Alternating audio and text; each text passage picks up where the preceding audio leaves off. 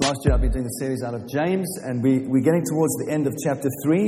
And so if you can go to chapter 3 with me, um, I'm going to look at a couple of verses this morning.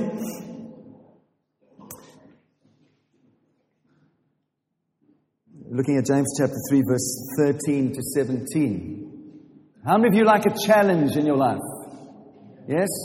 It's amazing that people really respond to challenges. And uh, the, sometimes the greater the challenge is, the more people rise to a, a level to meet that challenge.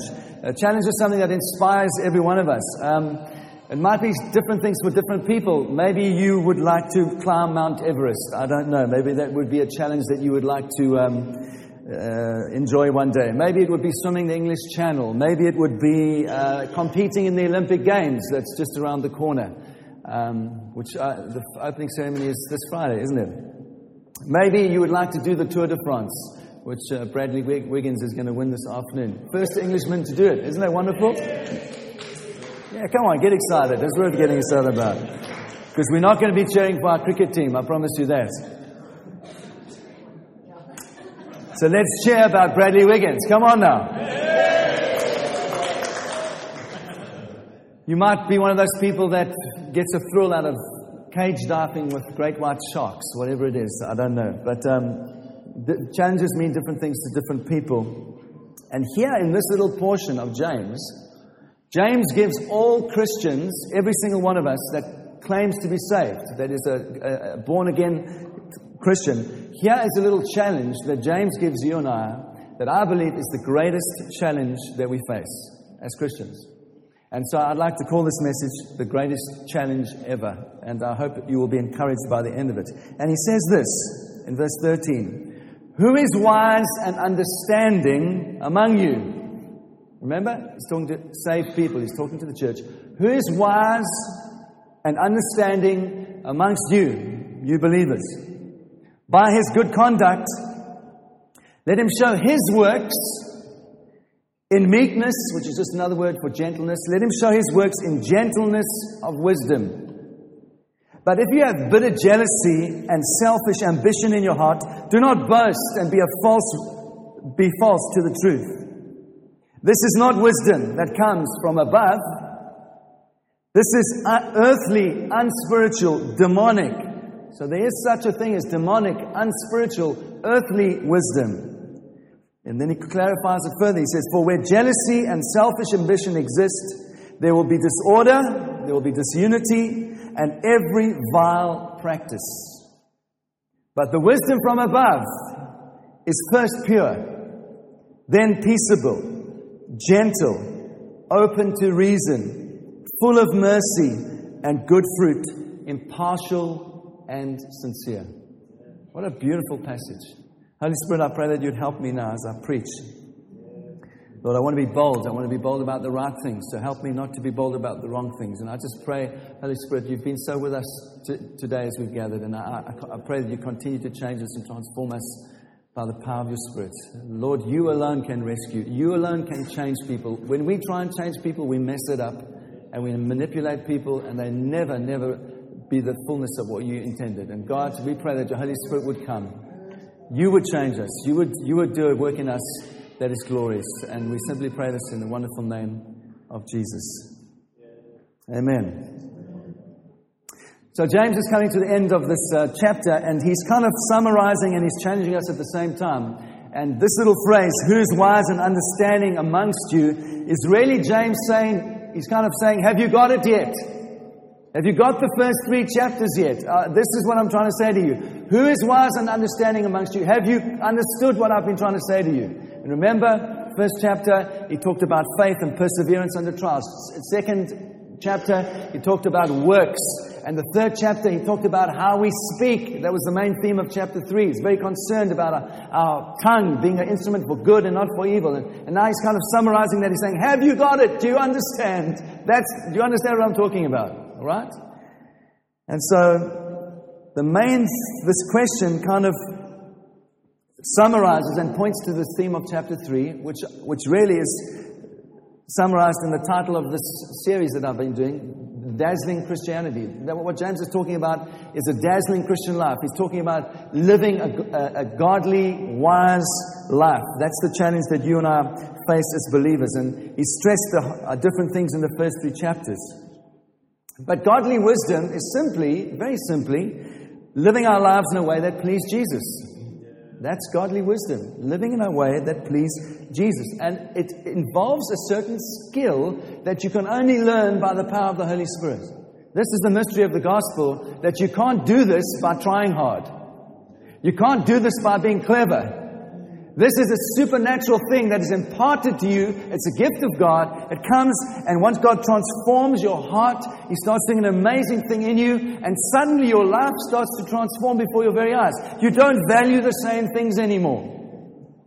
Yeah, you might have been a drunkard, and when God touches you, suddenly alcohol has not got that hold over you anymore, and you live differently with regards to alcohol. You hear what I'm saying? The Holy Spirit does a radical work in your life, and then you begin to be transformed from one degree of glory to another. And it's not, you, you, you receive this perfection instantaneously, but then you, you work out your salvation.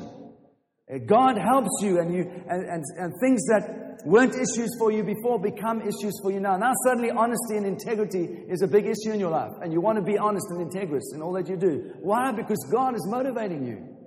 He's changed your spirit. You no longer live like the world lives.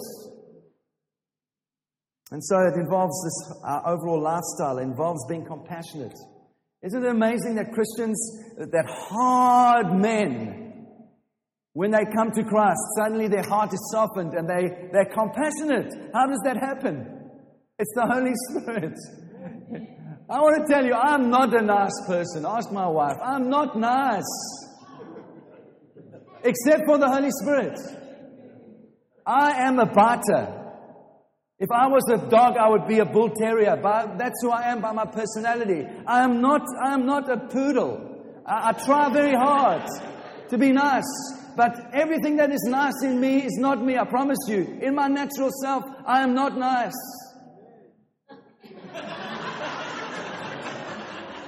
What's your name? but the Holy Spirit transforms all of us, doesn't He? And He makes us more gentle, more kind. Thank you, Talks. I really, really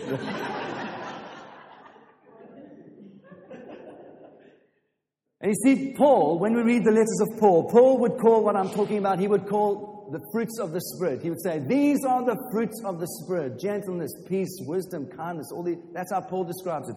James is talking about the same thing, and he's simply saying he uses a different language. I've said this before. He uses a different language, and he says this is the wisdom that comes from above. It's the same thing. He's talking about the fruit of the Spirit. And so he uses this comparison. He says, This is what earthly wisdom looks like, but this is what godly, heavenly wisdom looks like. And he's trying to encourage us to take our eyes off the one and not live there, and to put our eyes on the other and ask it the Holy Spirit that does that in us. Very, very simple. And so this is not a complicated message. And I, I just want to just remind you, I, in chapter one, we looked at a couple of these things. And I just want to look at this word wisdom again, just to remind you. Remember, the Greeks had two words for wisdom. The first is Sophia. Sophia wisdom. And we know from the ancient uh, literature, ancient Greek literature, that Sophia was the highest kind of knowledge. It was the highest kind of wisdom. It was the highest ability. And Greeks, ancient Greeks believed that it was not possible for humans to have that kind of wisdom. They believed only God, the gods, had that kind of wisdom. It was not humanly possible. And so, you know, it's very hard for us to have that kind of objective self knowledge. Because uh, the truth is that when you and I look in the mirror, we only see what we want to see. when we reflect back on our lives, when we look in the mirror, we only take the good bits, or we remember the good bits most of all, don't we? And we kind of like, oh, I'm not so bad. You hear what I'm saying?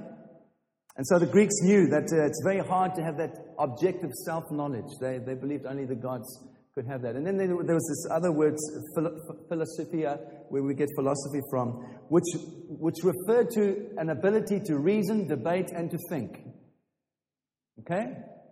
And this is what I'm trying to drive at you when uh, drive at. When James speaks about wisdom, he's not talking about an intellectualism, he's not talking about philosophy, he's not talking about an ability to win an argument. Is that's not godly wisdom, just being able to win an argument. There's a supernatural wisdom that comes from above that James is talking about. And he's saying that's what we need to have. And so it begins really in the Old Testament. Remember Proverbs? Proverbs says, The fear of the Lord is the beginning of wisdom, and the knowledge of the Holy One is insight. And that's what Solomon says. If you want any kind of wisdom to live this life, don't try and feed your brain intellectual stuff. I'm, i believe in reading. I think we should all be great readers. But he's saying there's a wisdom, there's an insight that comes, Sophia wisdom, that comes from heaven, that comes by revelation. It comes as you get to know the Holy Spirit. It comes as you get to know Jesus and you, you walk your life and there's a whole lot of mistakes you made and we looked at Abraham and all that and his imperfect walk. But there's wisdom that comes as you get to know God and he gives it as a free gift to you and I. And here's the great challenge. Because James says, Who of you is wise? so he's challenging us. Who of you is wise? Show it by your good conduct. In other words, show it in how you live and show your good works in acts of meekness and gentleness. It says that's what wisdom is. Remember, I said uh, chapter 3 is not polite to preachers, remember? Well, basically, what James is saying is reminding us, he's reminding me as a preacher, he's saying, all, all of us who, who want to be ministers, we believe in a priesthood of all believers. He's saying this every one of us as a priest must remember this in all ministry that there's a wisdom from heaven that we require more than anything else. It's not just about being able to speak in public. It's not just about being able to lead worship or communicate or whatever. There's a wisdom that we need from heaven to do this thing. And so he defines earthly wisdom very simply. He says this it's characterized by bitter jealousy, selfish ambition in, in your heart. And if you have that, do not boast and be false to the truth. He says, secondly, he says, this is unearth, it's uh, unspiritual, earthly, and demonic wisdom is full of bitter jealousy and selfish ambition. And then he says, thirdly, these are the results. Where jealousy and selfish ambition exist, there will be disorder, there will be disunity, and ultimately there will be every kind of evil practice where there's earthly wisdom. That, I believe, includes sexual immorality, anger, bitterness, unforgiveness. All those things exist when we try to respond in an earthly, demonic, unthinking, unholy spirit generated way. That's what it produces in our lives. So, is there disorder in your life? Is there anger? Is there bitterness? I'm saying, I'm not preaching at you. I'm just saying, let's have an honest look because where there is all those things, there's not wisdom from heaven. That's what he's saying. You see, when we, when we kind of like, when we, when we, um, when we get into earthly wisdom, when we try and think just like the world does, there's selfish rivalry, there's, there's harshness that comes into our lives. You know, often we can think that we've been very clever when we get one up on someone in a conversation. You're having a conversation and you kind of, you win the debate and you kind of you use your brain and you kind of argue them into a corner. And, and you know what James is saying? He's saying that's not wisdom at all. He's saying that's actually just ungodliness. It might be very clever ungodliness, but it's ungodly. And he's saying to us as people in the church, you don't, don't try and just win the argument and lose the person. That's not what it's about. You want Holy Spirit wisdom. And so sometimes we, um, we like to do that, don't us, don't we? And so basically, I want to say my first point is this James is really asking us to change as the church. He's asking us to change. He asks us to change by meditating on this thing of earthly wisdom, and he's asking us to understand that bitter jealousy, harsh rivalry, selfish ambition are what characterizes this thing. He's asking us to think about that and to meditate on that. And you, you know, I want to say to you that as the average men and women, we fall into that so easily. And we can paint over it, we can put a veneer over it with nice politeness and kind of being polite to people and nice to people. But I want to say to you, the truth is that people are rivals with each other. And rivalry always leads to harshness. When people are rivals in their heart, there's always harshness that is, that is results. And so I'm just saying, our society likes to show That it, it likes to play people off, and so people want to show that they're wealthier than other people. They want to show people that they are cleverer than other people. They want to show people that they've got more goods than other people. And so there's this competition in our society of people trying to be better than each other. And it's all covered over with a thin veneer of being polite and nice to people. But in the heart, there's a rivalry. Are you hearing what I'm saying? And you know, I've even seen that in the church. People come with the latest theory, which just shows the latest revelation, trying to show that they are more spiritual than everyone else. I've got secret wisdom. I've got secret knowledge. That's called Gnosticism. Paul and Jesus, uh, the books of the New Testament, never, never elevate Gnosticism. There's no special knowledge. There, it's quite, the gospel is plain for all of us to see. Beware of people that tell you that they have some very special revelation that no one else knows. Rubbish. The gospel is plain, it's open, it's very simple. And churches are, are ripped apart by people who claim special knowledge. The gospel is easy, open, plain. So James is asking us to change. I want to say to you that when we understand the gospel, and the gospel is transforming us from the inside out, it never leads us towards earthly wisdom. In fact, it leads us into the opposite direction. We stop valuing competition, we stop valuing keeping up with the Joneses, and we just say, God, I'm happy with what you've given me. Thank you, Lord, you've blessed me. It's no longer an issue for me. I don't care about that stuff anymore. I'm going to give myself for the kingdom. The gospel always takes us in the opposite direction of earthly wisdom. And so James is asking us to change. And he does that by asking us to consider where this, this earthly wisdom comes from, and he uses a strong word. He basically says it's demonic. My friends, it's demonic. Where there's fighting and, and selfishness and rivalry, it's demonic. It does, it's not from the Holy Spirit. Let's just call it what it is. Okay? And then he says, I want you to think about the results of this that there'll be disunity and every kind of vile practice. So, why then is he being so plain? Why is he saying this to us? Well, I just want to say simply to you so that we can see things as they really are, that we can be honest. You see, a dazzling Christian life, a godly life, starts with this word that no, none of us like. It starts with repentance.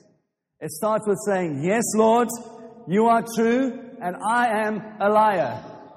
You have always been true. I have always been unfaithful. It starts at that place. Your kindness is reaching into my life. It's a free gift. I say thank you. There's nothing good that I bring to add to that equation. It's your goodness that makes me anything. And see, when we really start to see things like that, then we will begin to see what clever scheming really is. Clever scheming, one upmanship, competition, it's vile and disgusting. And I'm using those words deliberately because I want to say it strongly. It doesn't please God in the least. What pleases God is love. What pleases God is affection. What pleases God is gentleness. What pleases God is considering other people better than yourself. That's what pleases God. And so James has already had a go at this church that he's writing to and saying, You discriminate between the rich and the poor, and I don't like that. Remember? God doesn't like that. You see, when we, when we live like this in this place of earthly wisdom, it's actually we're forgetting who we really are. We are forgetting that we really are sons and daughters of the Most High God. We are forgetting that we are people that are called to live by the Spirit and walk by the Spirit. We forget that momentarily when we start to behave in an unearthly, um, worldly way. Uh, not an unearthly, um, you know what I'm trying to say. Remember, saying this to people that are saved. And he's saying it to people who are saved because he says, I want you to live better and I want you to live by the power of the Holy Spirit and I want you to throw those things off and to embrace what God has for you. So I'm trying to actually encourage you. And that's why I say this is the greatest challenge that you and I face as Christians. You know, we can all say we um, like challenges. How many of you are, feel like there's still more for you in your life that God has for you? I feel like that. Absolutely all of us. There's, there's still more. There's a challenge of more. But this is the greatest challenge that we face is that we really would become godly men and women, wise men and women. That has nothing to do with our education or our intellect or our natural ability, but that we are wise men and women by the power of the Holy Spirit. And this really separates the men from the boys. You know? It's the gospel is so opposite to our culture. What is masculinity taught in the world? You have to be strong. You have to be the A1 personality. You have to be the biggest, brightest person on the block. You, you must be uh, the adventurer. You must be the man. That's what the cu- culture teaches us, isn't it? If you're truly a man, that's what you are. And the Bible says exactly the opposite. The Bible says if you're truly a man, you are the most gentle person on the face of the planet. You don't have to prove anything to anyone. You are happy with who you are. You're delighted with the, God's, the gifts that God has given you, and you just get on and you consider other people better than yourself. You're not trying to get to the top of the corporate ladder. You let God promote you. Man, it is completely different. Show your in works of meekness. James is saying that God wants more than gifted people. He's saying he wants people that demonstrate actual wisdom in how they live. So I felt God say this to me this week. Very interesting thing here. He's, this, this phrase is very simple. It says, You show by your good conduct your good works. I felt God say this to me. James is not encouraging us to show God's good work. God's good work in our lives is free. You are saved by grace. He's not asking you to demonstrate the fact that you're saved. The fact that you're saved is God's gift to you anyway. He's saying, show your good work. The things that you can do that please Him. That's what He wants to see. I read this quote um, this week by Bill Johnson. He was just talking about the fact that we're spiritual beings. We are, we are called to the, a spiritual life. But on that day, when we get before the, throne room and God is handing out his rewards, he's not going to say, Well done that you were saved. Is he? No, no. He's going to say, Well done, good and faithful servant. That implies there's some work for us to do. That is not striving. It's not like, oh, working it up. No, there's some good works for us to do. To preach the gospel, to see people saved, to reach out to the poor. There's some good works. That's what we will be rewarded for, not the fact that we are saved. The fact that you are saved, my friend, is a free gift to you. It's a free gift to me. I had nothing to do with it. When we appear before God one day, He will say, Well done, good and faithful servant, what you have given yourself to. And, and really, what James is saying is echoing what he said in chapter 2. Remember in chapter 2, he said, Show me faith without works.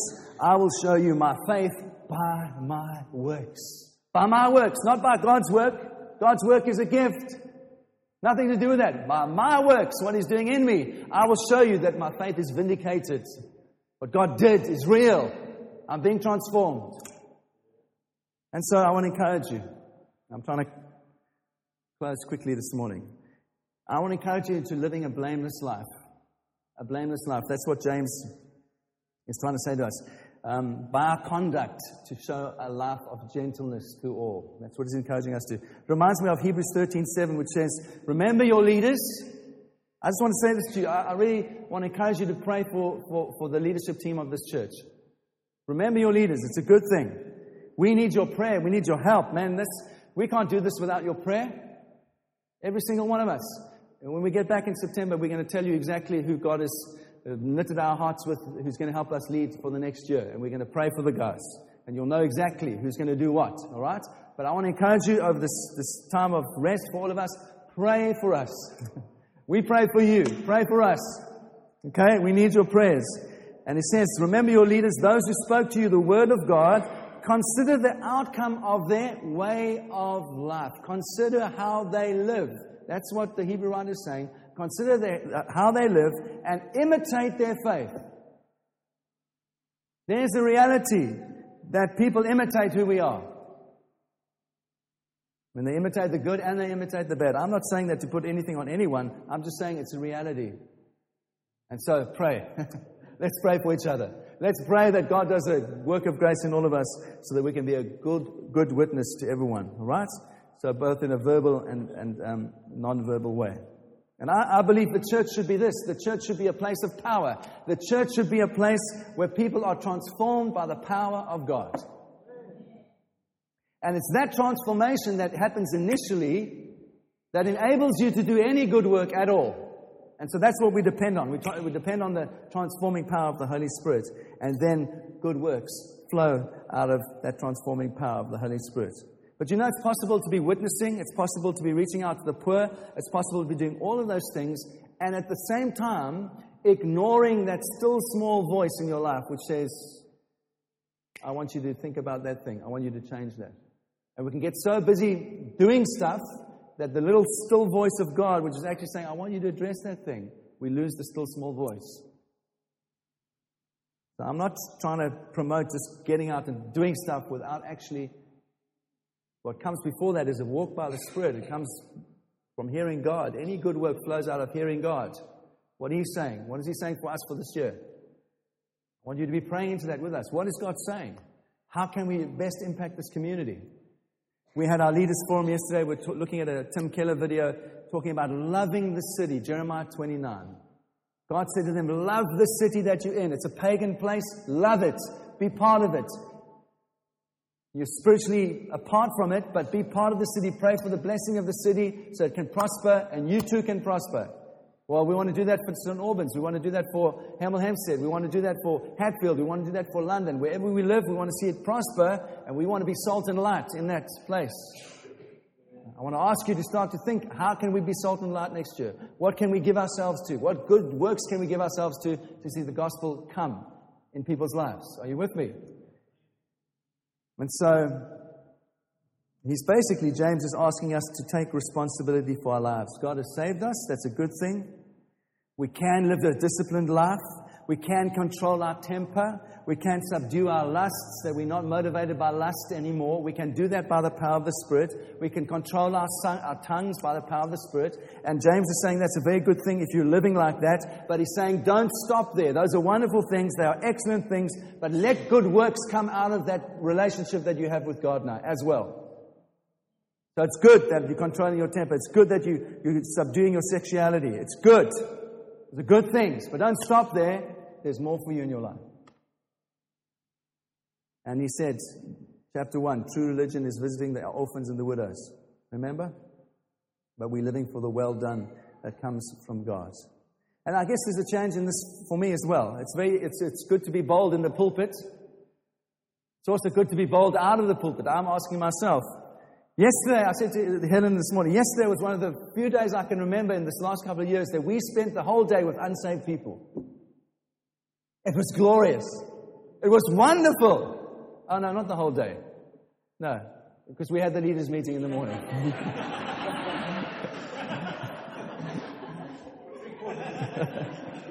Three quarters of the day, the afternoon and the evening, we were with, with unsaved people the whole time. It was wonderful. Just connecting with people that don't know Jesus and saying, God, I hope my life shows. Uh, not again, it's the, the thing is, you're not people are not projects. I want to encourage you this with this. I felt God saying this to me as well. People can pick up when we just befriend them because we want them to be saved. We can't, we can't do that. We've got to love people. We give ourselves away regardless of whether they respond to the gospel or not. That is true Christian love. And hopefully some will. What does Paul say? I preach, I do all these things in order that some might be saved. You don't know who's going to be saved, but you give yourself away. And don't be discouraged when people don't respond. Just love them. Okay, and I'm nearly finished now, right? Lastly, there's this encouragement for James about meekness, gentleness. It's just another word for gentleness. Um, and this enables us to live like this without becoming self righteous. Because you know, there is that reality. If you start doing this stuff, you can start to feel a little bit pleased with yourself. Hey, this is, I'm getting it right. God, thank you, I'm getting it right. You can begin to walk a little bit arrogantly. No, he's saying, do this in gentleness. The thing is, this is the double whammy. There's a dilemma for us. If we truly are starting to live like this, if we truly are living by the Spirit like this, you know what the natural thing is? If it is the Spirit, you don't want to boast about it anyway.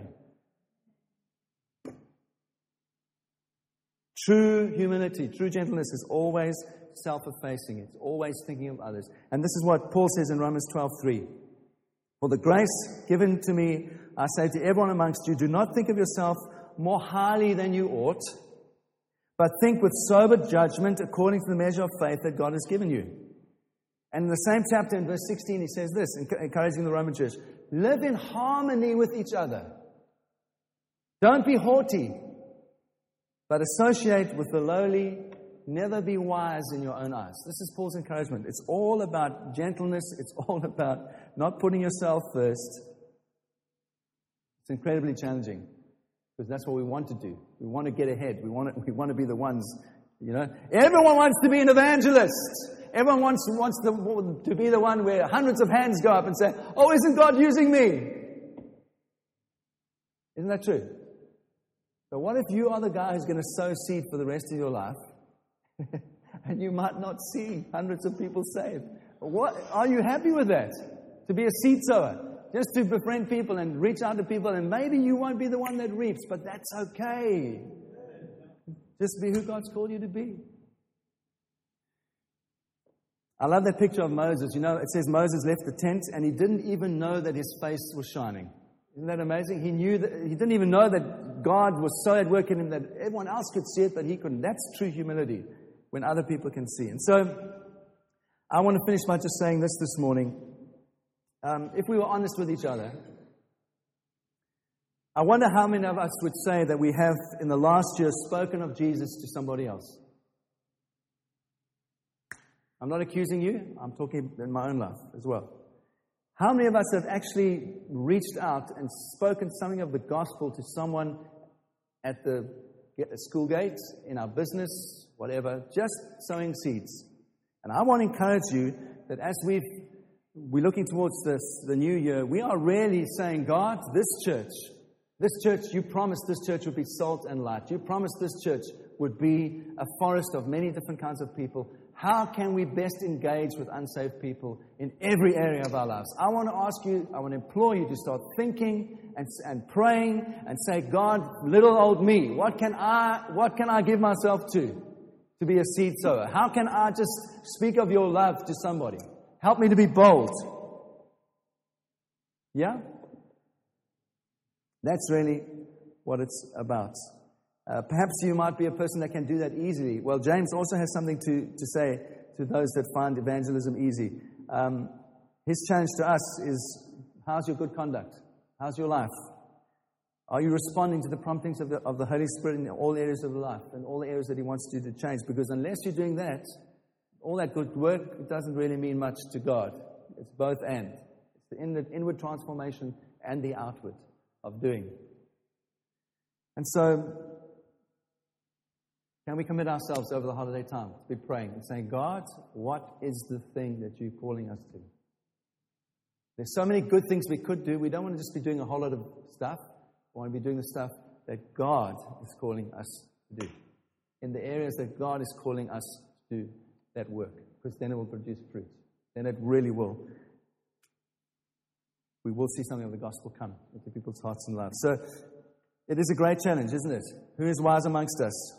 Well, whoever's wise, let him show it in his conduct by works of gentleness, works of wisdom. What are those works that God is calling you to do? Gentle works that are going to set other people free. Amen?